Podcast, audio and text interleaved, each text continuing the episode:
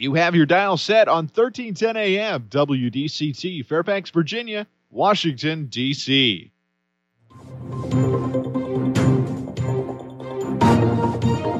워싱턴과 미국, 그리고 세계의 흐름을 짚어보는 라디오 워싱턴의 시사 토크쇼. 워싱턴 전망대.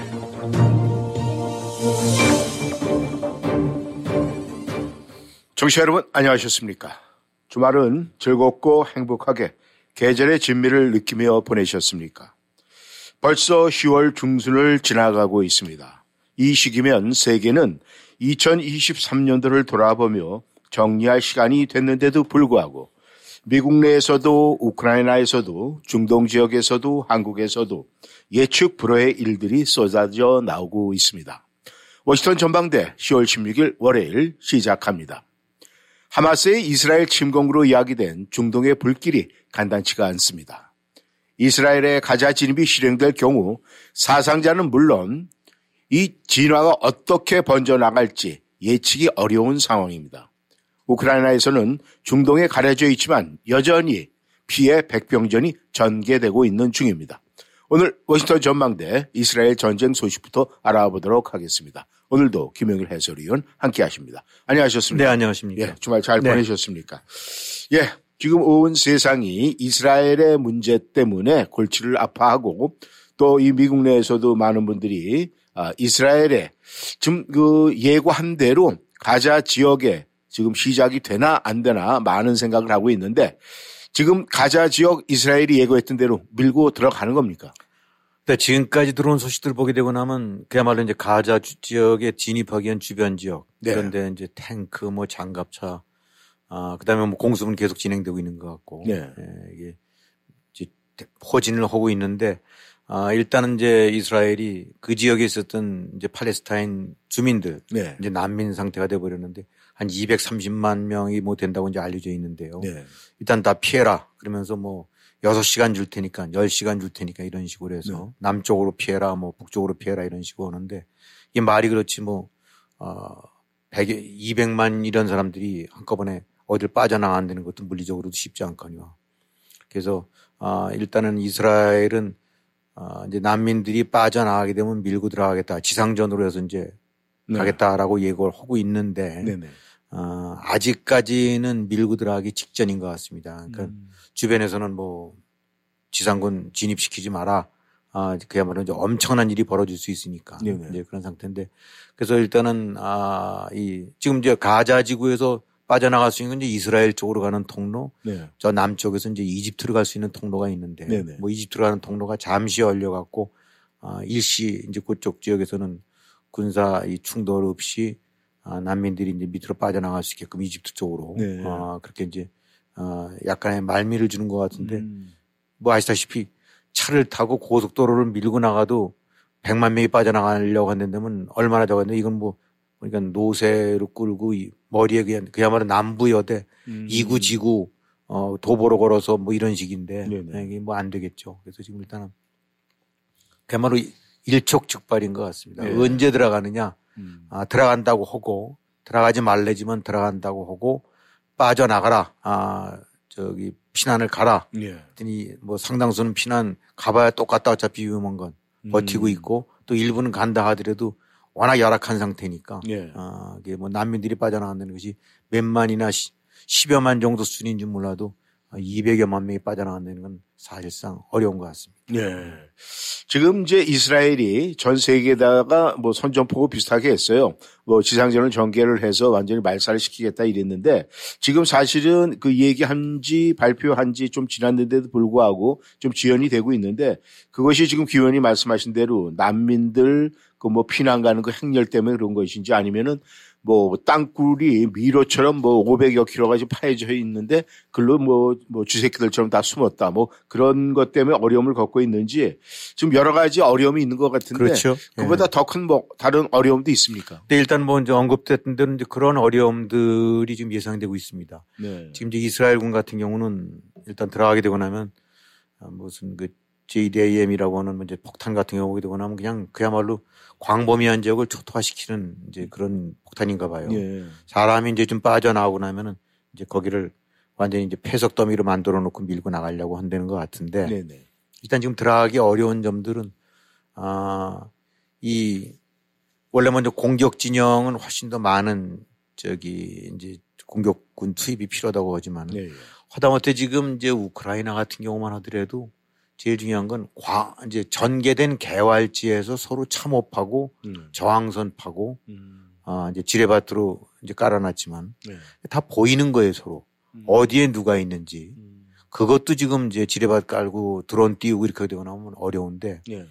이 지금 가자 지구라는 거는 그냥 그 좁디 좁은 40km, 10km 정도쯤 되는 건 좁은 띠 같은데 네. 200만 명 이상이 살고 있으니까 그야말로 그냥 산동네 미로처럼 할게 산동네라고 생각하시면 됩니다. 예. 그러니까 예를 들면 지금 이제 아직도 있는지 모르긴 하지만 그 전에 그 관악구 같은 데 보게 되면 그 산동네라고 있지 않습니까? 예, 예, 신림동 예, 산동네. 예, 예. 지금 많이 바뀌었겠지만 그 산, 뭐 지형이 편편하든 어떨지 간에 그 산동네 그 좁은 골목긴 미로 같은데 아마 좀 나이 드신 분들은 기억할 거예요. 네. 거기를 만약에 밀고 들어간다고 했을 때 음. 그게 쉽겠는가. 음. 어. 더군다나 여기는 지금 일단 공격 입장에서 봐더라도 아, 그 건물 하나만 막고 있어도 건물 내에서 뭐 창틀이든 어디든 노리고 있으면서 글로 들어오게 되면 스나이퍼식으로 오게 되면 못 들어오지 않습니까? 예. 어. 탱크로 밀고 들어간다 하더라도 미로 같은 데는 탱크 들어가지도 않고 음. 그러면 하나하나 들어가는 골목길 여기 이태원 뒷골목 같은데 예. 거길 진입해야 되는데 밀고 들어가고자 했을 때 곳곳에 부비 트랩 설치해 놓고 거기에 아 뭔가 폭약 설치해 놓고 이렇게 되고 나면 진입 자체가 네. 그거 아마 이태원 아주 좁은 미로길 한 구획 정도만 하려고 하더라도 얼마나 많은 아 이 무기와 인명이 사- 아 이제 소요될지 모르는 거거든요. 예. 근데 지금 이제 가자 같은 경우에는 아 40km, 10km짜리 전 지역이 사실 그런 상황이라고 생각하는데 그러면 음. 이게 엄청난 거란 얘기죠. 예. 우리 특히 지금 나오고 있는 게 그 이스라엘이라든가 팔레스타인 같은 데는 무대로는 영화에서 보게 되면 나오긴 하지만 그냥 소위 땅굴. 음. 땅굴이 지금 뭐 500km가 넘는 데는데 네. 그것도 뭐 500km도 추산이 된 거죠. 음. 과거 베트콩, 베트콩이랑 싸웠을 때 미군이 결국 못 당한 것도 땅굴 아닙니까? 네. 아, 그러니까 지금 그 국경을 넘나드는 아니 그 보더라인을 넘나드는 땅굴 외에도 그 지역에서 이리저리 아, 서로 그 땅굴로 통해서 연결되고 보급이 되고 뭐 무슨 교신이 되고 통신이 되고 이런 것들 무기 네. 숨겨놓고 네. 더군다나 지금 인질 갖다 가둬놨다는데 음. 이러니까 땅굴 하나를 찾아낸 것도 어렵고 설령 어느 의심 가는 집이 있다 하더라도 예. 민가 내지 이런데 그걸 어떻게 찾아요 금방 음. 어, 하루 종일 뒤지면 찾을 수 있긴 하겠지만 네. 그런 데가 수백 군데가 넘는다고 판단됐을 때 이건 밀고 들어갔다가는 얼마나 많은 사람이 음. 아 팔레스타인 쪽 사람도 죽을 거고 이스라엘 병사라든가 이런 음. 쪽도 죽을 거 아닙니까? 그러니까 지금 차라리 정규전으로 해서 상대방이 뭐 만 명이 오만 명이 어디 고지에 딱 진역에 있다 제주도에 있다 네. 그러면 알기 쉽겠죠. 음. 더군다나 지금 200만 명 중에서 하마스 어, 전투원이랑 일반 어, 민간이랑 전혀 구별이 구별이 안 되는 상태 아닙니까? 네. 역시 월남에서도 베트콩이랑 일반 이 전혀 구별이 안 되잖아요. 네. 언제 어디 뒤에서 어, 등이 찔려올지 뒤에서 터질지 아 그러니까 이러니까 아 지금 뭐 병력이라든가 전투력으로 봐서는 아, 엄청나게 압도적인 우위를 보이고 있지만 네. 이 거대한 이 미로 어이 이라 다, 다님 저 다름없는 거대한 세팅 장치나 마찬가지죠. 예. 어, 이 200만이 살고 있는 이 거대한 미로 더미 속에서 이거를 제대로 밀고 들어가기가 쉽지가 않다. 음. 그 다음에, 아, 기분 같아서는 지금 뭐 아주 없애버리고 싶을 거고, 예. 뭐 실제로 이제, 아, 이 네타냐후 같은 경우는 아주 싹쓸이 해버리겠다. 네. 하마스는 더 이상, 아, 이제 가자에서 어, 발을 못 붙이게끔 하겠다. 네. 라고 하는데 설령 그렇게 엄청나게 많은 인명이 어, 살상된 상태에서 들어갔다 하더라도 그 다음이 이제 딜레마예요. 음. 200만 넘는 아, 이 팔레스타인 사람들 같은 경우는 어, 기본적으로 서로 종교 이념 저 이런 데서도 적어지만 어차피 지금 몇십 년 이상 지속되어 온 이런 내전 비슷한 치- 치고받고 죽이고 네. 하는 그런 피해 보복이 계속된 데 아닙니까? 네. 그러니까 그야말로 웬만한 이 가자 지구에 사는 팔레스타인 사람들 중에서는 형제, 부모 혹은 사돈 저 친척 뭐 앞뒤로 연결돼 갖고 어느 하나 이스라엘과 어떤 식이든 충돌해서 죽었거나 부상당했거나 뭐 그런 류의 원한이 개인적 원한이 없을 수 없을 사람이 거의 없다고 봐도 되는 거 아닙니까? 네. 그러니까 아, 가두는 낮지만 200만 명 넘는 그런 적대적인 아, 주민들 예. 그걸 어떻게 해야 되느냐? 음. 그러니까 이스라엘이 아, 자기 점령 지역이긴 하지만 거기를 정규군 혹은 행정조직을 안 투입시켰던 이유도 네. 그야말로 쌀버럭이 짝이 없는 그런 싸늘한 그 이런 주민들 네. 그거를 직접 통치한다는 거가 워낙 어렵기 때문에 그런 거예요. 음. 그래서 하마스가 결국은 2007년인가 그때부터 넘겨받은 건데. 예. 그러니까 설령 이 하마스를 쫓아내도 바로 그러한 냉정하고 무서운 아 그런 그 눈길을 그런 저, 저 마음가짐을 갖고 있는 주민들 속에서 네. 이스라엘이 그럼 군대 주, 주둔을 시킨다면 얼마나 시킬 수 있고 음. 그거를 강제 억압으로 총칼로 한다 하더라도 그것이 현실적으로 어렵다. 예. 그리고 지금 이 가자 지구 주민들 보게 되고 나면 GDP가 뭐 무슨 몇백 달러 수준이에요. 예. 아, 뭐 한국만 해도 몇만 달러 아닙니까? 네. 그게 거의 그야말로 그냥 사는 게 사는 게 아닌 음. 근데 200 몇만 명이 된다. 이거를 먹이고 입히고 뭐 하려면 아, 이스라엘로서는 거의 인구 4분의 1이나 되는 건데 네. 어, 감당이 안 되는 거죠. 음. 그러니까 들어가서 제압하는 것도 어렵지만 네.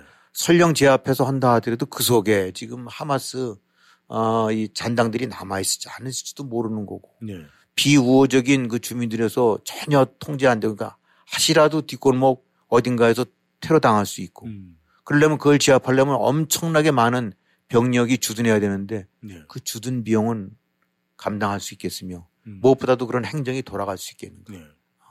그 다음에 들어가는 과정 속에서 혹시 인질들이라도 뭐 한 200여 명 된다는데 네. 지금 인질들을 방패 삼아 이제 할 거라고 보는데 네. 거기 인질들 싹 죽는다. 그 과정에서 또 민간인들 어차피 하마스랑 겹쳐져 갖고 몇천 명, 몇만 명이 또 죽는다 하게 되고 나면 음. 여론도 또 무시할 수 없거든요. 예.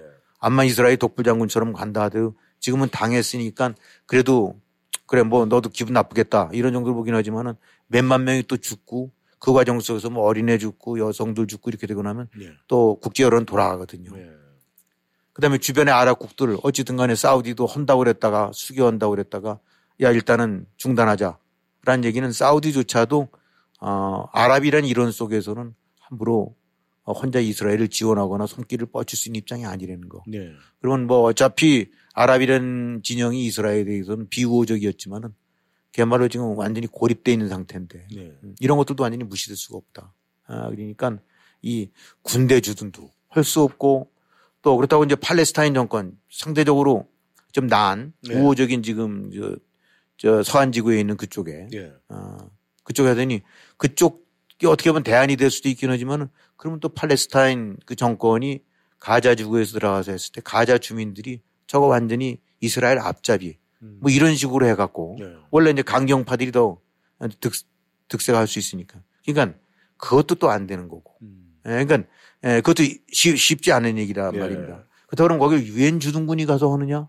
그것도 또 쉽지가 않겠죠. 네. 아, 무슨 조그만 동네 촌도 아니고 어차피 그래도 이, 이 엄청나게 그 그런 식으로 친다면 몇백만이 살고 있는 데를 유엔이 무슨 돈으로 누구 컨트롤하에 음. 그것도 안 되는 거예요. 그러면 또 이제 제일 그 워스트 시나리오는 자, 이번에 하마스 이잡듯이 뒤져서 했다고 치자. 네. 그러나 우리가 알다시피 그 뭐 저 빨치산 때 과거에도 그렇긴 했지만 그 땅굴을 숨고 뒤로 숨고 하게 되고 나면 그게 없어지는 게 아니거든요. 네. 그 다음에 팔레스타인 주민이라는 것이 일종의 하나의 온상인데 음. 그 속에서 얼마든지 기식할 수 있는. 그러니까 하마스 죽이고 났더니 하마스를 나름대로 뿌리 뽑았더니 다 뽑은 줄 알았더니 또 여전히 고스란히 네. 그 것들은 남아 있어 갖고 음. 아 이 또 하마스 버전 2 네. 버전 2 끝내고 나면 버전 3 음. 이건 끊임없이 이렇게 되는 거니까 결국은 지금 이스라엘 입장으로 봐서는 아 이 군대로서는 어떻게 제압할지 모르고 잠시는 밀고 들어가서 될지 모르겠지만 그 다음부터가 아무런 답을 찾기가 쉽지가 않다. 네. 그러니까 이제 그런 측면에서는 아 이스라엘도 지금 굉장히 딜레마죠. 음. 이렇게 당했는데 그대로 주저앉자니 국민 여론 내부적으로 여론이 용납이 안 되고 네.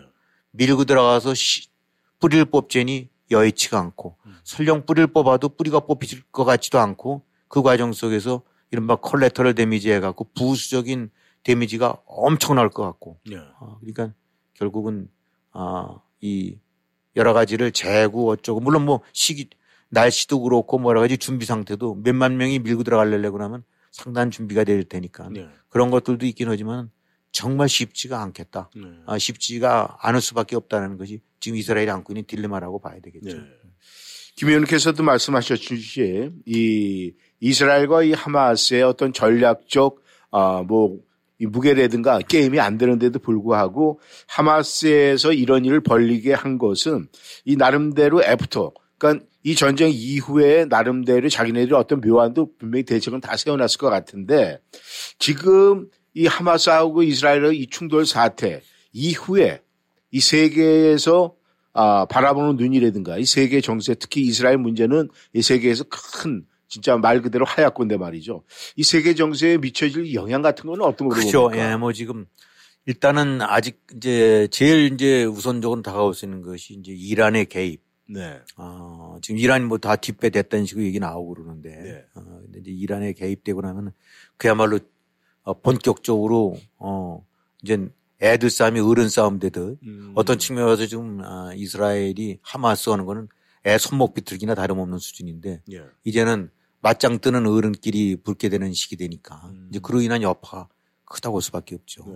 어, 그러니까 여기서 지금 물론 아, 이제 바로 북쪽에는 레바논에서도 헤즈볼라가 꿈틀거리고 있고 예. 그러니까 이제 다들 그 이제 회교 쪽으로 해서 엔티 아, 이스라엘 쪽 세력들이 뭐 정부 차원 아니면 군사 아, 이제 조직 무슨 저, 저 무장 조직 차원 뭐 여러 가지 다양하게 있는데 네. 기본적으로는 뭐 이스라엘에 대해서 호의적으로 생각하는 아랍인들은 없다고 봐야 되는 거니까 음. 여기서 이제 이란까지 개입됐을 때 네. 이때 그러니까 뭐 시나리오로 봐서는 지금 같은 상황이 지속될 때 아니면 이제 레바논의 헤즈볼라라든가 이런 식의 아 세력들이 아 이란이 직접 전면에 나서지 않더라도 일종의 대전 비슷하게 했었을 경우 예. 그다음에 이란과 이스라엘이 직격으로 맞붙었을 경우 음. 이뭐 여러 가지 상황이 될 수 있는데 이게 다 하나하나가 그야말로 세계 이 안정을 요동칠 수 있는 네. 아 이제 이런 식이 되겠죠. 그러니까 미국이 뭐 지금 항모 두 척 띄우고 그런다는데 네. 그 항모는 뭐 가자를 폭격하고 있다나 그런 얘기는 아니긴 하지만은 자 어지간 이스라엘에 대한 그 아랍권의 압박을 어, 일단 뒤에 커버해 주겠다는 묵시적인 저것도 되고 지금 바로 바이든 같은 경우도 들어가지 말라라고 자꾸 얘기를 하고 있거든요. 예. 지상군 투입하지 말라. 음. 어, 이제 큰 실수된다라고 하는데 바이든도 미국도 역시 이거는 그 안고 있는 딜레마는 이스라엘을 주저앉힐 수도 없지만 이스라엘이 너무 아, 이, 이 그런 부분에서 칼을 휘둘렀을 때 오게 될 그, 그 뒤, 뒤, 다, 그분이 카바가 안될 수가 있는 거죠. 음. 그러니까 이제 자제를 시키고 네. 어떻게든지 캄다운을 시키려고 하는데 아 우선 당장 이제 만약에 그런 것이 이란까지 붙어갖고 현실화 된다고 안 된다고 그러면은 어, 세계 경제 같은 경우도 큰 차이가 오겠죠. 네. 일단 붙었다고 했을 때 벌써 원유가 같은 경우가 배럴당 6, 7달러가 뛰어대고 음. 어, 뭐 이렇게 됐다니까. 근데 만약에 이제 어, 이란 같은 것이 개입돼 갖고 역시 그렇게 되고 나면 이제 원유라든가 이런 부분들 같은 경우가 경제에 미칠 수 있는 요소가 딱 되겠죠. 네. 불안정해지게 되고 나면 물가가 오를 거고 그렇게 되면 금값도 뛰고 음. 달러 이제 달러 이런 데가 요동이 치게 되겠죠. 네. 그럼 금융시장도 어, 같이 이제 영향을 받게 되고. 근데 이제 무엇보다도 만약에 전쟁이 본격화돼서 아, 이 호르무즈 해역 같은데 그 세계 원유 생산, 이제 원유 유통량의 네. 수송량의 최소 20% 이상은 드나든다고 하는데 네. 거기를 이제 이란이 봉쇄해 버린다거나 네. 이런 식으로 된다거나 그러면 그 다음 여파는 이루 말할 수 없이 커지는 거겠죠. 음. 그러니까 어쨌든 간에 미국도 어, 다른 서방국들도 이스라엘 편을 안 들 수는 없지만 저렇게 이 일이 커지고 번지게 되고 나면은 네. 이거는 아 진짜 걷잡을 수 없을 상태로 커진다. 음. 어쩌면 중동을 무대로 해서 3차 대전 비슷하게 에, 이제 비화될 여지가 있으니까 이란과 이스라엘이 맞붙게 된다고 그러면 그건 절대 간단치가 않다. 네. 그럼 어차피 이란의 배후 또 이스라엘의 배후가 같이 움직일 수밖에 없고 음. 그 과정에서 직접 충돌이 일어나게 되고 나면 군사적으로도 그렇고 또 지금 말씀드렸던 경제적으로도 그렇고 나아가서 이제 여기서 미국 입장에서는 우크라이나 지금 네. 아직 마무리도 못하고 한참 난리판인데 네. 이스라엘과 이란이 붙는다? 그건 놔둘 수 없잖아요. 예. 우크라이나 지원어도 저걸 가야 되죠. 음. 어, 지금 동시에 이개 전쟁을 양, 이 두 개 지역에서의 전쟁을 다 감당하려고 했었던 것이 감당해, 해가, 하겠다고 했던 것이 미국의 전략인데 네. 그게 과연 가능할 수 있겠는가. 음. 행여라도 한반도에서 다시 또 불씨가 저 번져지고 네. 또그 과정 속에서 지금 이제 푸틴 같은 경우는 어, 어쨌든 간에 해피의 현대니까 음. 어, 우크라이나에 몰- 쏠렸던 미군의 시선이 네. 그걸로 이제 분산이 되니까 그걸 노려서 뭐 그렇진 않겠다 하더라도 만에 하나 중국이 대만 침공에 들어가고 음. 이렇게 되고 나면 소위 네 군데 전쟁이 되는데 네. 어디든 다 미국이 뒷배를 봐야 될 입장이지 미국이 대만 포기할 수 없고 한국 포기 어렵고 네. 이스라엘 포기 어렵고 우크라이나 포기 어렵다. 음. 이렇게 되고 나면 골치 아파지니까 이건 감당이 안 될 수도 있으니까 미국 입장에서는 어느 정도 이스라엘을 아, 이 입장을 받아주면서도 네. 야, 더 이상 버리진 말자. 음. 이렇게 되고 나면 일이 커진다. 지금 그렇게 봐야 될 것 같아요. 네. 그러나 아, 이스라엘인데는 아, 동남아 쪽에서는 이제 저기 그 저 베트남이 그렇긴 하지만 그야말로 어, 고슴도치 같은 나라이기 때문에 네. 아, 때로, 때로는 자기네 안보를 위해서는 뭐 뭐든지 물, 물 밑, 물을 안 가리고 움직일 나라이기 때문에 네. 과연 아, 이게 어떻게 갈 수 있겠는가. 음. 아, 이 부분이 전개가 안 되는 거죠. 그로 인한 이른바 후가, 네. 후가가 어떻게 될지 지금 전혀 예상이 안 되는 거니까. 네. 아, 그야말로 참, 저, 긴장이 안 될 수가 없죠. 그래서 지금 벌써, 어, 국정만, 저기, 저, 일단 대피 시한이 벌써 지난 것 같아요. 네. 근데 과연 지나고 나면 이스라엘이 밀고 들어갈지, 음. 어, 밀고 들어가게 되거나 하면 그 뒤로 어떤 결과가 이어지게 될지 지금 전혀 예측이 안 되는 겁니다. 네. 국지적으로도 예- 예측이 안 되고 음. 지금 말씀드렸던 아, 이 세계 전역에서도 또 다른 불씨가 일어날 수 있는 여지들 음. 어, 이런 부분 가능성도 있고 그러니까 참 어떻게 보면 굉장히 아, 취약한 상태라고 볼 수 있을 것 같아요. 네.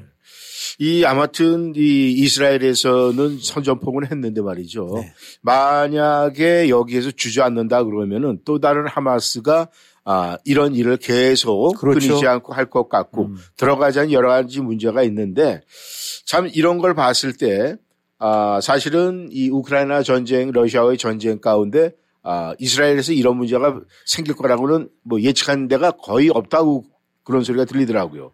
그런데도 지금 이런 일이 벌어졌는데 그렇다면은 이 뭐 중국하고의 관계라든가 이제 한국 문제도 지금 귀원이 말씀하신 대로 여러 가지 이 복잡한 셈법이 있는데 지금 이제 문제는 가장 먼저 세상을 시끄럽게 했던 이 우크라이나 전쟁은 지금 사실 따지면은 중동 지역보다 더 많은 피를 흘리고 있는 곳이 우크라이나 그렇죠. 전쟁인데 예, 예. 지금 우크라이나 전쟁 상태는 지금 뭐 어떻게 진행이 되고 있습니까? 네, 그런 측면으로 봐서는 이제 언론 같은 경우도 이 뭐 참 그 우선 일 번지는 데 쪽으로 쫙 시간이 쏠리는데 네. 아, 지금 또 보게 되고 나면 그야말로 백병전이 벌어지고 있어요. 음. 아, 이 이제 특히 남부 전선 쪽, 동부전선 쪽 그동안 거기서 네. 이제 밀고 밀리는 아, 예, 이런 식의 지금까지 했던 패턴이 그대로 돼 갖고 네. 이제 우크라이나 입장에서는 얼마 시간이 안 남았기 때문에 왜냐하면 또 진창길 되니까. 네. 예. 근데 뭐 어떻게 일시적으로 휴전인지 아니면 아, 소강 상태가 이제 지속되고 있는데 아, 그거는 의도적인 건 아니긴 하겠지만 일단은 아, 서로 아, 이제 물고 이제 밀고 땡기고 이제 이 치고 받고 오는 것들이 있는데 엄청난 전장의 변화는 없는 것 같아요. 음. 그러니까 우크라이나가 지속적으로 네. 아, 드론 공격 혹은 뭐 이런 식으로 해서 곳곳에 에, 산발적으로 이제 러시아를 공격하고 있고 특히 네. 크림반도 쪽 그다음에 동부 전선 쪽에서는 아, 뭐 일부 러시아 군들이 밀고 나왔다가 이제 다시 아, 이 밀려 들어가고 이런 식이긴 한데 종합적으로 한다고 그러면은 획기적으로 아, 이 전세가 지금 뒤집어지거나 아니면 절대적으로 열세 혹은 밀리거나 할 만큼 그런 상황은 아닌 것 같습니다. 네. 그러니까 아마 이게 뭐 그거에 맞춰서 쉬는 건지 아닌 건지 모르겠는데 그런 생각이 들 정도로 네. 어 이제 이 크게 변화는 없는데 단지 지금 이제 아 F16 같은 경우를 이제 지원해 달라고 우크라이나가 아, 애걸 복걸했었대라는데 네. 이게 뭐 미군 내 기지에서도 이제 그 훈련이 시작된다라고 하고 우크라이나군 병사들 네. 그러니까 그것이 뭐 연말쯤 혹은 내년 초쯤 뭐 이런 식의 얘기도 나와요. 네. 이제 훈련을 받고 어, 실제로 F-16 전 세계에서 지금 뭐 유럽 국들 중에서 F-16 그 제공하겠다는 데는 많이 있지만은 미국이 동안 꺼렸던 거는 이제 또 확전되는 것 때문에. 네. 근데 뭐 지금 상황으로 봐서는 어 이제는 F-16은 제공이 될 거고 또 이제 시간만 문제지 아, 조만간이 될 거라는데 이제 어쨌든 그런 측면으로 봐서는 지금 아 이번 가을에 대대적인 어떤 전세 변화보다는 아 여기도 여기도 역시 장기화돼 갖고 네. 아, 장거리 미사일 음. 또 F-16 같은 제공권을 위한 어, 전투기 지원 이런 부분들이 되고 나면 어, 앞으로 이스라엘이 어떻게 될지 모르긴 하지만 훨씬 큰 규모로 지금 사실 전쟁이 벌어지고 있는 음. 아, 우크라이나전은 장기적으로 좀 계속 진행이 될 것 같아요. 네. 단지 현재까지 말씀드릴 수 있는 거는 엄청나게 큰 전장의 변화는 없는 것 같다. 네.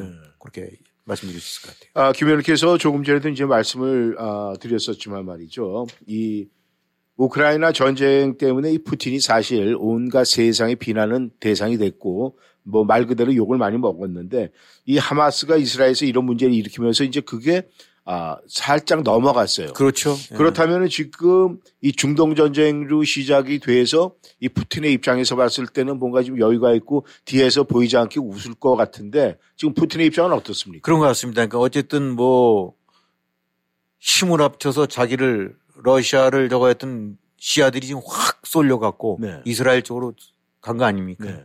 그다음에 이제 뭐 이스라엘 스- 상대적으로 전장의 규모는 크지 않을지 모르긴 하지만은 네.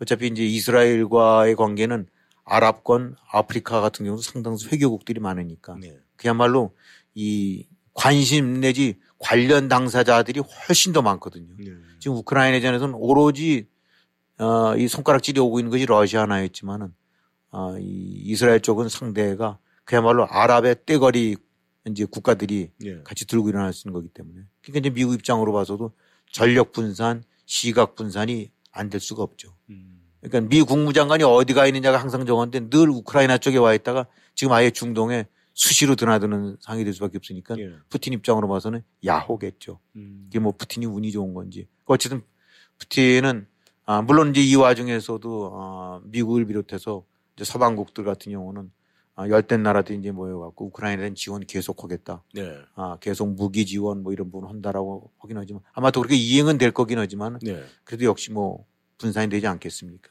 음. 근데 이와 이런 속에서 지금 뭐 나온 보도 보게 되고 나면 북한 통해서 상당수 이제 그 포탄 같은 경우를 넘겨받았다는 얘기도 있고 네. 2, 30만 벌 이상은 받았다는 얘기도 있고 그러니까 아, 이 그런 측면으로 봐서는 에, 어떤 이런 식의 전장의 다변화와 아, 미국의 관심 분산, 네. 그 다음에 지원 분산 이런 부분들 같은 경우가 우크라이나 봐서는 참 악재라고 봐야 되겠죠. 음. 아, 그래서 뭐 이거를 누가 통제할 수 있는 건 아니긴 하지만은 그런 측면으로 봐서는 이제 그 푸틴 같은 경우는 상당히 아, 의도 그렇기 때문에 이제 뒤에서 많이 이란과 더불어서 조종했던 얘기도 있고 음. 또 실제로 그 영상 같은 거 공개되는 거 보게 되고 나면은 그 하마스군이 가자지구 점, 저 장벽 넘을 때, 네. 아, 이제 러시아 말로 해서 뭐 카바에라 진격해라 뭐 이런 얘기들이 영상에 잡힌 게 있다고 음. 그러더라고요. 그러니까 지금 이란과 러시아 같은 경우가 아름아름 다 이 공격에 배후가 있지 않나라는 예. 의심들이 드는데 러시아 입장으로 봐서는 만약에 그렇게 된다면 굉장히 영리한 전략이겠죠. 음. 딴 쪽에 불을 질러 갖고 네. 이쪽에 아, 불길을 싹 낮출 수 있는 음. 그러니까 참 그런 측면에서 봐서는 아쉽게 됐습니다. 그러니까 어차피 하여튼 우크라이나는 어, 역시 이제 또 계속 어, 외로운 싸움을 할 수밖에 없는 어, 푸틴에게 운이 좋다고 해야 될 건지 네. 예, 어쨌든 굉장히 그 속상한 일이 지금 벌어지고 있는 것 같아요. 예. 이제 2023년도도 10월이 지나가면서 말이죠. 이제는 아, 뭔가 이 결산이 돼야 되는데 그 희비가 분명히 엇갈릴 것 같습니다. 그런데 그 대상이 어떻게 될지는 아직까지 오리무중이다. 뭐 이렇게 생각할 수밖에 그렇죠. 없습니다. 그러니까 지금 아까도 말씀드렸지만은 이게 이스라엘 중동전으로 끝날 건지 네. 아, 이거를 지켜보면서 감당이 안 될 것 같게 되거나 하면 얼마든지 김정은이 불장난 할 수도 있을 텐데 네. 어, 어, 설마 설마 하긴 하지만은 지금 사실 이스라엘에서 이런 식으로 번지자고는 누구도 예상을 모사드도 그랬고 CIA도 그렇고 네. 전부 그건 뭐냐면 그냥 모사드식 관점, 음. CIA식 관점 상식적으로 봐서 그건 안 될 거야 음. 라는 걸 다 뛰어넘은 예. 이런 거에 되기 때문에 그게 아, 하마스가 같은 식의 사, 저, 기습 공격이 네. 한반도에서 안 일어날 거라고 누가 지금 보증을 할 수 있겠습니까? 아, 그러니까 그런 측면으로 봐서는 지금의 전개되는 것이 단순히 두 군데의 국지 전쟁이 아니라 네. 아, 그야말로 미국이 관여된 곳곳에서 아, 이산 다 동시에 터질 수도 있는 네. 그리고 또 유감스럽게 한국은 항상 아, 영순위 내지 1순위급에 해당되는 아, 그런 거는 것이 참 안타까운 일이죠. 네. 청취자 여러분께서는 워싱턴 전망대 생방송 함께하고 계십니다. 전하는 말씀 듣고 다시 돌아오겠습니다. 어, 오셨네. 병동나비의 모델 마동석입니다. 요즘 잠들기 힘들죠? 숙면, 기술을 쓰세요. 깊이가 다른 숙면 온도를 만드는 나비엔 숙면 매트. 온수와 카본. 제어 기술이 숙면 온도를 딱 맞춰주니까. 자, 이제 숙면의 밤으로. 경동나비엔 버지니아 H마트 페어팩스 센터빌점, 웰빙모어 애난데일 센터빌점, 메릴랜드 H마트 힐링마을 엘리코시티점, 베세토 카톤스빌점에서 구입 가능합니다. 영어 많이 늘었네. 응, 사실 나 콜롬비아 칼리지에서 영어 수업 들은 지 좀 됐어. 콜롬비아 칼리지에서는 영어 수업뿐 아니라 치기공과, 요리과, 컴퓨터과 등 7개 학위 과정이 있고 특히 영어를 비롯한 모든 과정은 소득에 따라 연방 학자금이 100%까지 무상으로 제공돼. 우리 친언니는 치기공학과 졸업하고 연봉 높은 치기공사로 일해. 그래? 혹시 유학생들이 편입도 가능해? 물론이지. 703-206-0508로 전화해봐. 703-206-0508. 당장 전화해야지. 너 너무 예뻐졌다. 성형했니? 페어팩스 기우미 치과에서 치아 교정했잖아. 치아 교정만 했는데도 너무 예뻐졌는데? 버지니아 유일한 master provider인 기우미 치과에서 하는 Fastbraces. 몰라? 치아 교정을 단 3, 4개월 만에 교정하는 획기적인 교정 기법이래. 지금 선착순 30명에 한해서 20% 디스카운트도 하고 있어. 그래? 그럼 우리 아이들도 빨리 데려가야겠네. 신경치료 등 일반 치료도 30년 경력의 기우미 치과라면 믿고 맡기실 수 있습니다. 703-273-2545, 273-2545. 반갑습니다. 메디케어 상담과 가입을 무료로 도와드리는 김남수입니다. 매년 10월 15일부터 12월 7일까지 지금 쓰고 있는 메디케어 보험을 바꾸시는 기간입니다. 703-256-0300, 703-256-0300. 1959년생들의 메디케어 보험 상담은 김남수와 함께 자격증 가진 에이전트에게 문의하세요. 703-256-0300, 703-256-0300. 안녕하세요. 내추럴 프로폴리스를 개발한 최연기입니다. 제 아내는 경부암 말기로 쓰러져서 현대의학이 소망 없다고 했지만은 프로폴리스를 먹고 완치가 되었고 많은 암 환자들에게 지금 도움을 주고 있습니다. 암, 당뇨, 혈압, 간질환, 위장병, 심장질환, 폐와 피부질환으로 고생하시는 분들께 내추럴 프로폴리스를 권유합니다. 암을 이기는 신비의 천연 항생물질 내추럴 프로폴리스는 자연 건강의 집에서만 구입하실 수 있습니다. 703-333-5066, 333-5066, 자연 건강의 집. 여러분은 지금 라디오 워싱턴 그리고 미주경제 신문 대표인 김용일 해설위원과 라디오 워싱턴 콘텐츠 본부장 이구순이 진행하는 워싱턴 전망대를 함께하고 있습니다.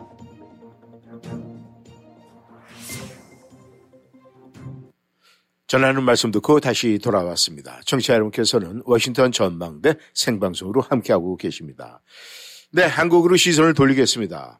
한국의 여당 국민의힘이 이 강서구청 패배, 강서구청장 이 지방자치제의 한, 아, 뭐, 한 부분인데 불구하고 이 패배가 이 한국의 정가를 굉장히 시끄럽게 하고 있습니다. 그래서, 어, 한국의 여당이 이 당직자들이 대표만 빼고 다 물러났다.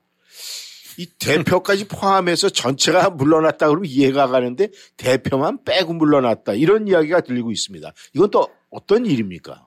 네, 아마 이제 대표는 저 선거에 의해서 된 거니까 또 이제 그런가 본데. 네. 아, 지금 말씀하신 대로 이제 그 로컬의 이 강서구청 여기를 친댄다면 뭐 적절한 비유가 될지 모르지만은 뭐 버지니아가 바뀐 게 아니라 페어팩스 County Executive가 예, 바뀐 건데 네. 민주당 혹은 공화당 저 대표 빼놓고는 뭐 당직자들이 예. 물러났다라고 그러면 좀 그렇게는 좀 뭐 그런가 하는데 어쨌든 이것이 아, 이 local 구청장 선거였지만 네. 이제 거기에 여야가 다 나름대로 의미 부여를 해갖고 음. 정권 심판 네. 아니면 야당 횡포 심판 뭐 이런 프레임을 걸었다가 네. 어, 차이가 크게 났죠. 음. 대라 여당 쪽에서는 몇 퍼센트 차이로 이기지 않을까. 네. 뭐 강서구청이라는 것이 원래 야당세가 좀 강한 곳이긴 하지만은 음. 어, 이 억울하게 뭐 이 저 했던 걸다 봐주지 않을까. 네. 어, 이렇게 했는데 17%가 이렇게 차이가 났다니까 이 사실은 큰 차이로 어, 이제 패배를 한 거죠. 네. 그러니까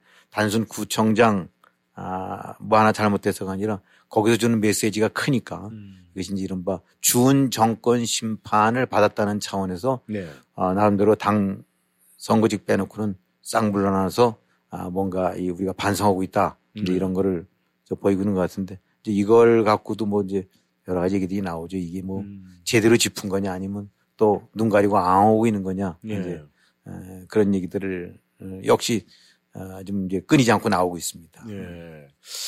아, 근데 말이죠. 지금 많은 분들이 이제 이 설왕설래 하는 것이 지금 국민의 힘이 이 계속해서 지금 이 더불어온 민주당하고 비교할 때 뭐 간발의 차이로 오락가락 이렇게 하고 있는데 참 이 윤석열 정부 들어서는 해외에서 바라보는 시선은 지금 잘하고 있다 쪽으로 긍정적인 면이 굉장히 많거든요.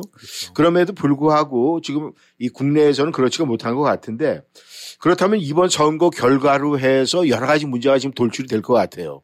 이거 어떻게 평가를 하십니까? 이 문제에 대해서는. 네, 그러니까 어 물론 이제 작은 local 지역의 local 하나 선거였지만은 네. 이제 이걸 갖고 이제 이렇게들 당이 흔들리고 그러는데 어 일단 이제 어찌든 간에 아, 뭐 진 쪽에서는 야 그 뭐 일개 구청장 선거인데 뭐 그걸 큰 저거를 두냐라고 네. 했을지 모르겠지만 거기에 이제 정권이 좀 윤석열 정부 일종의 중간 평가 비슷한 성격이 들어가게 되거나 하면서 네. 어 이제 그런 점에서 이제 스타일을 확 구겼다고 볼 수 있는 게 되겠죠. 네. 어 근데 에, 어찌든 간에 여당 입장으로서는 싫지만은 네. 아, 그런 속성이 분명히 있었다는 거는 어, 겁, 뭐 부인 못할 수 부인할 수 없는 거거든요. 네. 그러니까 제일 이제 뭐 선거된 것이 워낙 이제 숫자긴 하지만은 아, 요번에 그 숫자 나온 거 보게 되니까 강서구청 선거에서 이제 민주당 쪽 후보자를 찍은 사람이 한 13만 7천 명 정도쯤 되나 봐요. 예. 그 다음에 국민의힘 쪽 여당 쪽 찍은 사람이 한 9만 5천. 예. 그러니까 차이가 곧 크죠. 네. 어. 근데 여기서 이제 제일 중요한 건, 아, 기권한 사람이 한 25만 명이니까 음. 찍은 사람보다 훨씬 더 기권한 사람이 많다. 음. 음. 여기서 무슨 17% 차이 그것도 의미가 있고 그러긴 하지만은, 아, 여기서 이 숫자에서 드러나는 것들이 뭘 의미하는가. 음. 아, 이런 것이 아, 제일 중요한 거죠. 예. 그러니까 더군다나 이제 요 어느 뭐 마곡인가 뭐 또 그 그 동네에서도 이제 그러면 지역구별로 또 나타날 거 아닙니까? 예. 예를 들어서 이제 버지니아로 헌된다고 그러면은 음. 노던 버지니아가 어떻고 그다음에 예. 저쪽에 이제 샬롯이라든가 이런 음. 그런 내륙 쪽으로 들어가게 되고 나면 거기는 지난 대선 때 예를 들면 바이든을 얼마 찍었었나 네. 트럼프를 얼마 찍었었나 네. 힐러리가 얼마 나왔었나 이런 걸 비교하는 건데 네. 이번에 이제 보게 되고 나면은 아 이제 지금 윤 대통령이 대통령 당선됐을 때 나왔던 그 한 6%쯤인가 예. 아뭐 이런 이제 예를 들어서 이렇게 앞서고 있던 지역이 네네. 아 10몇 퍼센트로 거꾸로 뒤졌다. 음. 이제 이런 것들이 나오, 나올 수 있는 거죠. 네. 그러니까 강서구의 무슨 동 네. 이거는 대선 때 보게 되고 나면은 윤석열 찍은 사람이 훨씬 더 많았는데 음. 훨씬 이거 다 앞섰는데 네. 지금 보니까 아, 이 야당 쪽 찍은 사람이 훨씬 많아졌다. 네. 어, 이거는 하나의 바로미터가 음. 될수 있는 거죠. 작은 데긴 하지만 네. 그런 측면에서는 이제 상당히 부담을 줄 수밖에 없는 건데 이 속성이라는 게 이 그렇습니다. 이 어차피 그렇다고 해서 그러면 뭐 지금 민주당이 압도적으로 지지율이 앞서고 있느냐 그것도 아니고 항상 고만고만하게 약간 여당이 그나마 조금 앞서고 있는 편이긴 하지만은 네. 35대 뭐 32, 36대 33 이런 식으로 해서 네. 그냥 왔다 갔다 하고 있는 시기거든요. 네.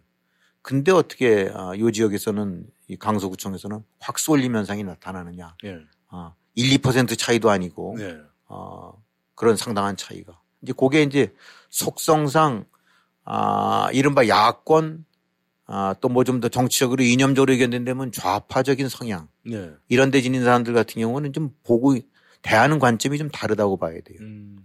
그러니까 아, 우리가 이제 무슨 저기 이저 빨치산 영화 같은 거라든가 소설 같은 거 이렇게 보게 되고 나면 거기 보게 되면 묘사되고 있는 거 보게 되고 나면 그야말로 극도로 열악한 상태. 네. 쫓기고 굶주리고 이런 상태에서도 보게 되고 나면 아, 이, 그 속에서도 이제 보게 되면 더러 그걸 회의하고 네. 내가 왜 이러나 음. 지금 내가 하는 일이 옳은가 네. 이거 지금 당이 하고 있는 일은 맞는 건가 음. 이런 회의가 있는 사람들이 적진 없, 없을 수는 없어요. 네. 근데 분위기 자체는 일체 개인적인 뭐 그렇게 한다면 무슨 감상주의적, 네. 가족주의적 이런 사고 방식은 무조건 배제하라. 음. 당이 시키면 가라. 네.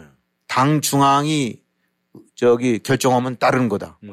이 바로 이런 유해. 음. 아, 그러니까 이 상대적으로 개인보다는 조직 전체의 시각이라든가 입장에서 움직여지는 것이 있어요. 예.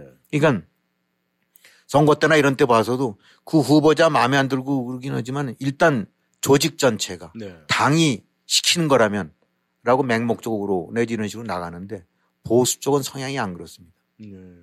아, 어떤 면으로 봐갖고는 좋은 말로 얘기해서 굉장히 사리를 따져요. 음.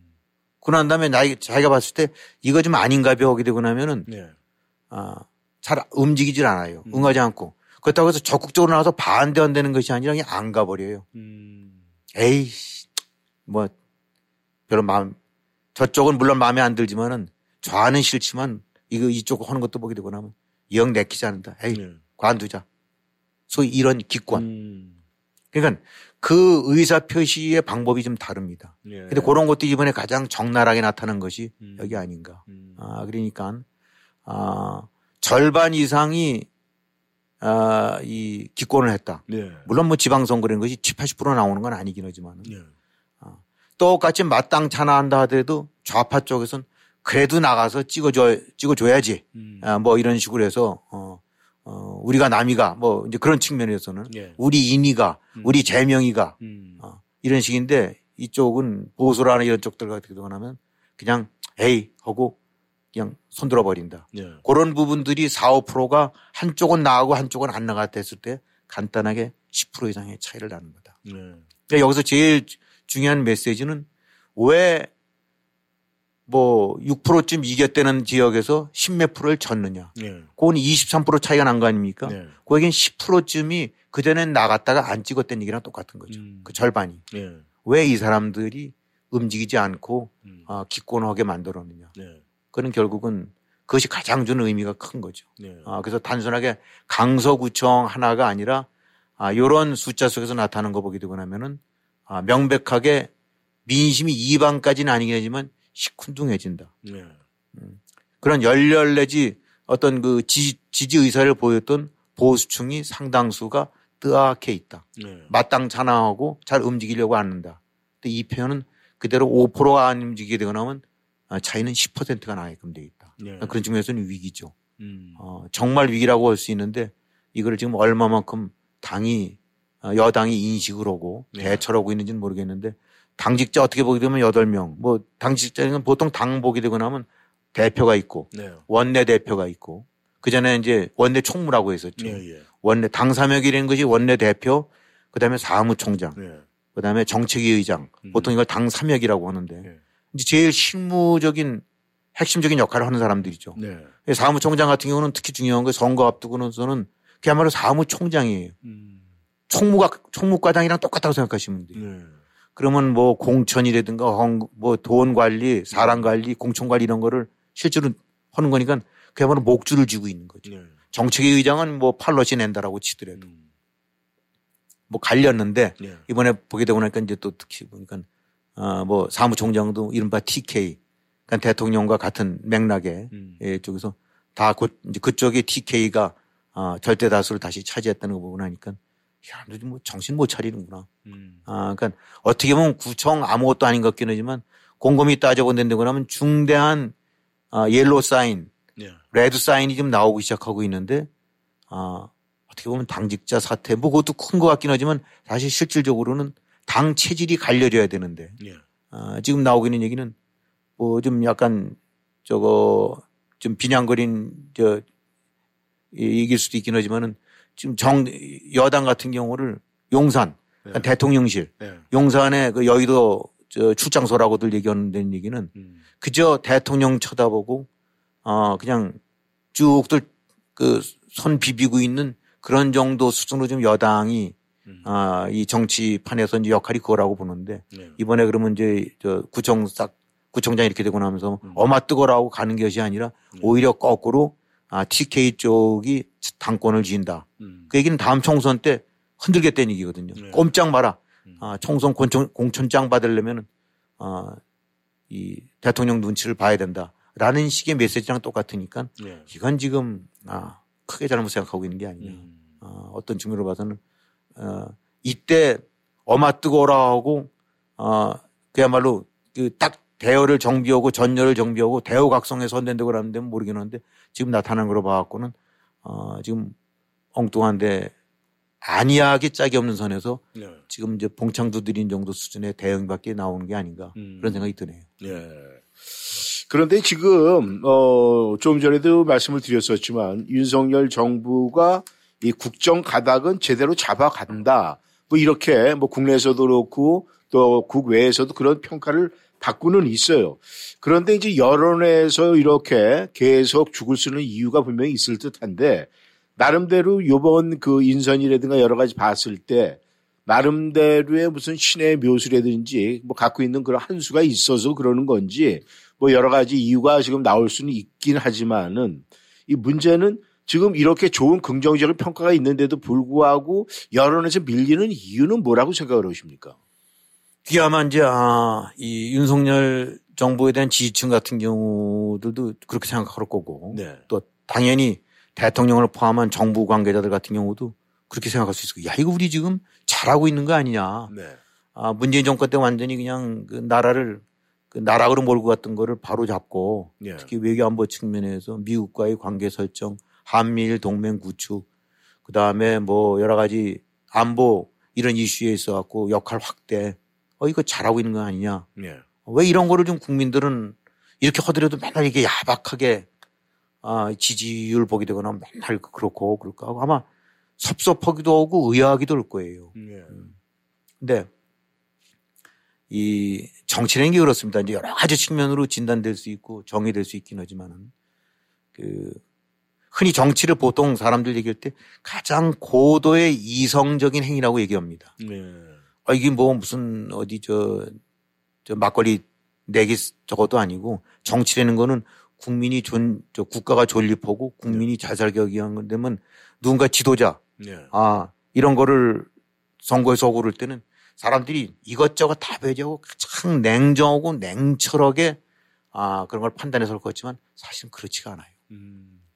아, 그러니까 외견 겉으로 봐서는 가장 이성적인 행위에 입각해서 판단하고 결정해야 될 것 같지만 의외로 가장 비이성적이고 선정적이고 감성적이고 감정적인 행위가 정치 행위입니다.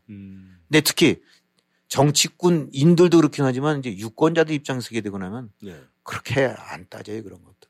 그러니까 국민들 입장에서 봤을 때는 아 내가 보니까 북한 문, 핵 문제 관해서는 단호하게 비로소 잡아가는 것 같아. 네. 아뭐 일본과도 저렇게 하는 거지 결과는 맞, 맞는 거 아닌가. 네. 라고 이성적으로 봐서는 잘하는 것 같아라고 하긴 하지만은 이게 막상 정치판이라는 게 전개되고 선거판이 되고 나면은 네. 그런 류의 고도의 이성적인 어, 판단보다는 휩쓸리게 된다는 얘기죠. 감성적인 것 때문에. 예. 근데 자 그럼 이래서 뭐가 저거냐?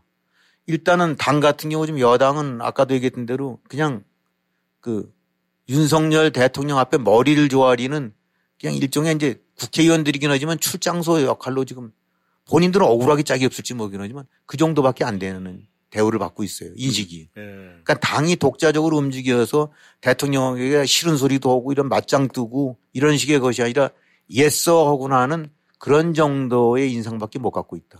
거기 이번에 또 당직 관도 때지만 그 밥에 그 나물에 또 TK가 있던데 그러면 어 이건 윤 윤석열 직할 체제로 간다는 얘기구나. 그럼 뭐 얘기 변화라는 건 없는 거지 뭐. 이번에 뭔가 시그널이 왔는데도 그걸 읽지 못하는 거지. 라고 하는 것도 있고. 이제 또 하나는 아 억울하게 짝이 있을지 모르지만 어딘지 그 최고 그 통치권자를 가진 지도자의 이미지나 이런 부분들이 너무 엄청나게 영향이 커져요. 그러니까 아무리 여당이 잘해도 네. 대통령이 하나 삐끗하게 되면 그냥 죽을 수 없어버리게 된다. 어. 이제 이런 것이 어쩔 수 없는 정치 행태예요. 네. 또 어떻게 보면 그 지도자 하나의 핵가닥 하게 되고 나면 눈, 눈, 물불 안 가리고 그냥 쫓아다니고. 네. 이럴 때면 트럼프 그렇게 온갖 그 행태, 이 그야말로 그 역사상 있을 수 없는 그런 온갖 무리수 범죄와 관련된 것이 나타나더라도 그 속에 필이 꽂히게 되고 나면 막무가내로 쫓아다니는 거와 마찬가지. 네.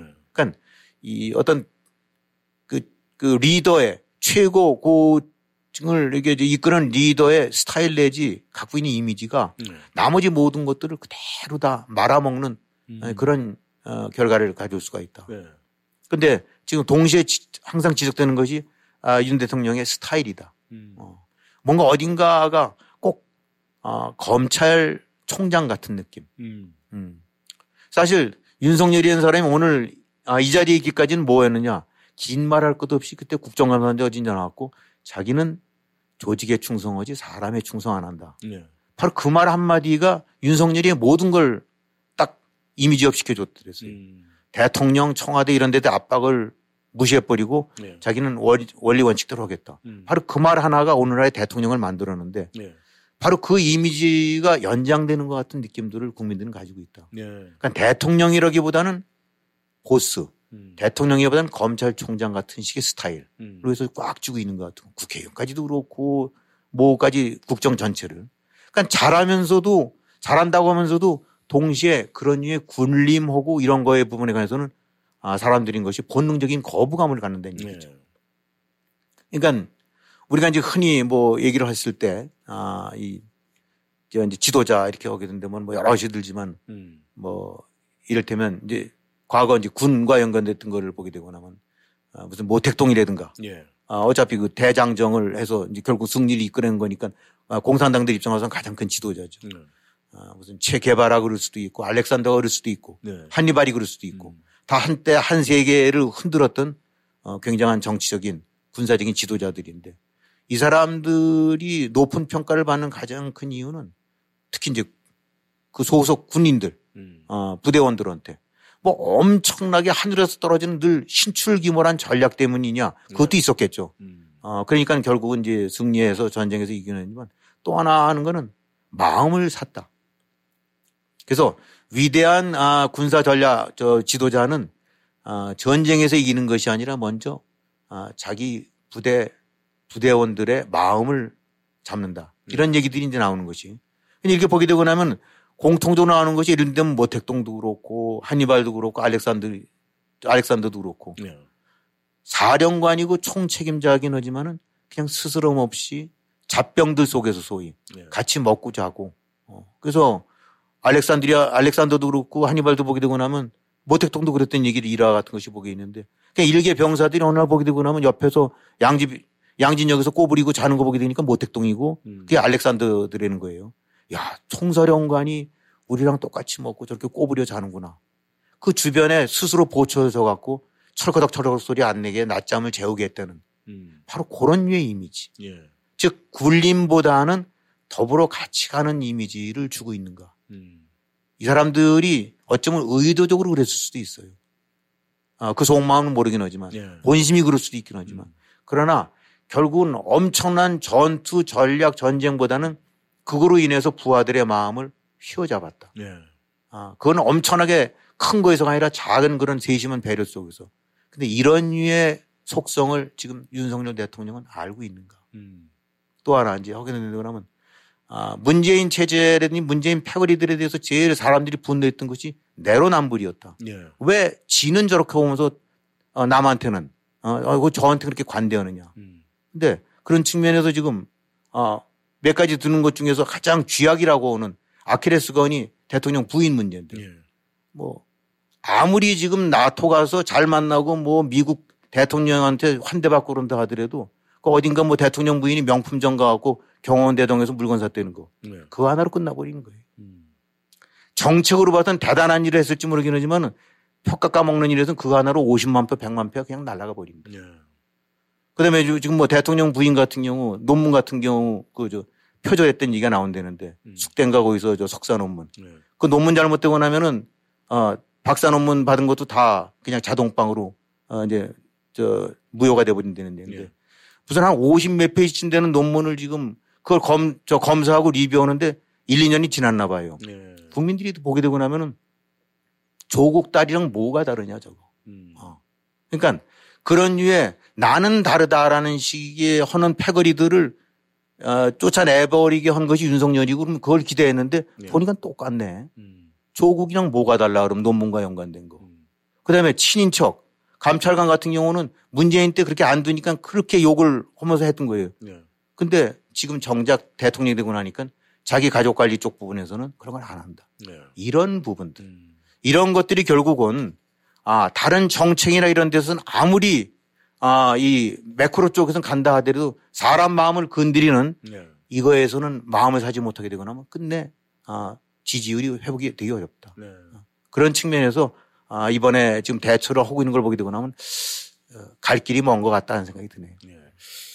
아, 수고하셨습니다. 아, 하지만 이 범법자, 죄인 투성이, 죄가 많은 사람에 소속돼 있는 당을 함께 해야 된다. 이건 이야기가 안 되는 것 같습니다. 아무튼 이 청취자 여러분께서 네, 여러 가지 생각을 하면서 나름 결정하시기를 바라겠습니다. 네, 워싱턴 전망대 오늘 여기서 인사드리겠습니다. 저희는 다음 시간에 다시 만나겠습니다. 김일 수고하셨습니다. 네, 수고하셨습니다. 네, 청취자 여러분. 안녕.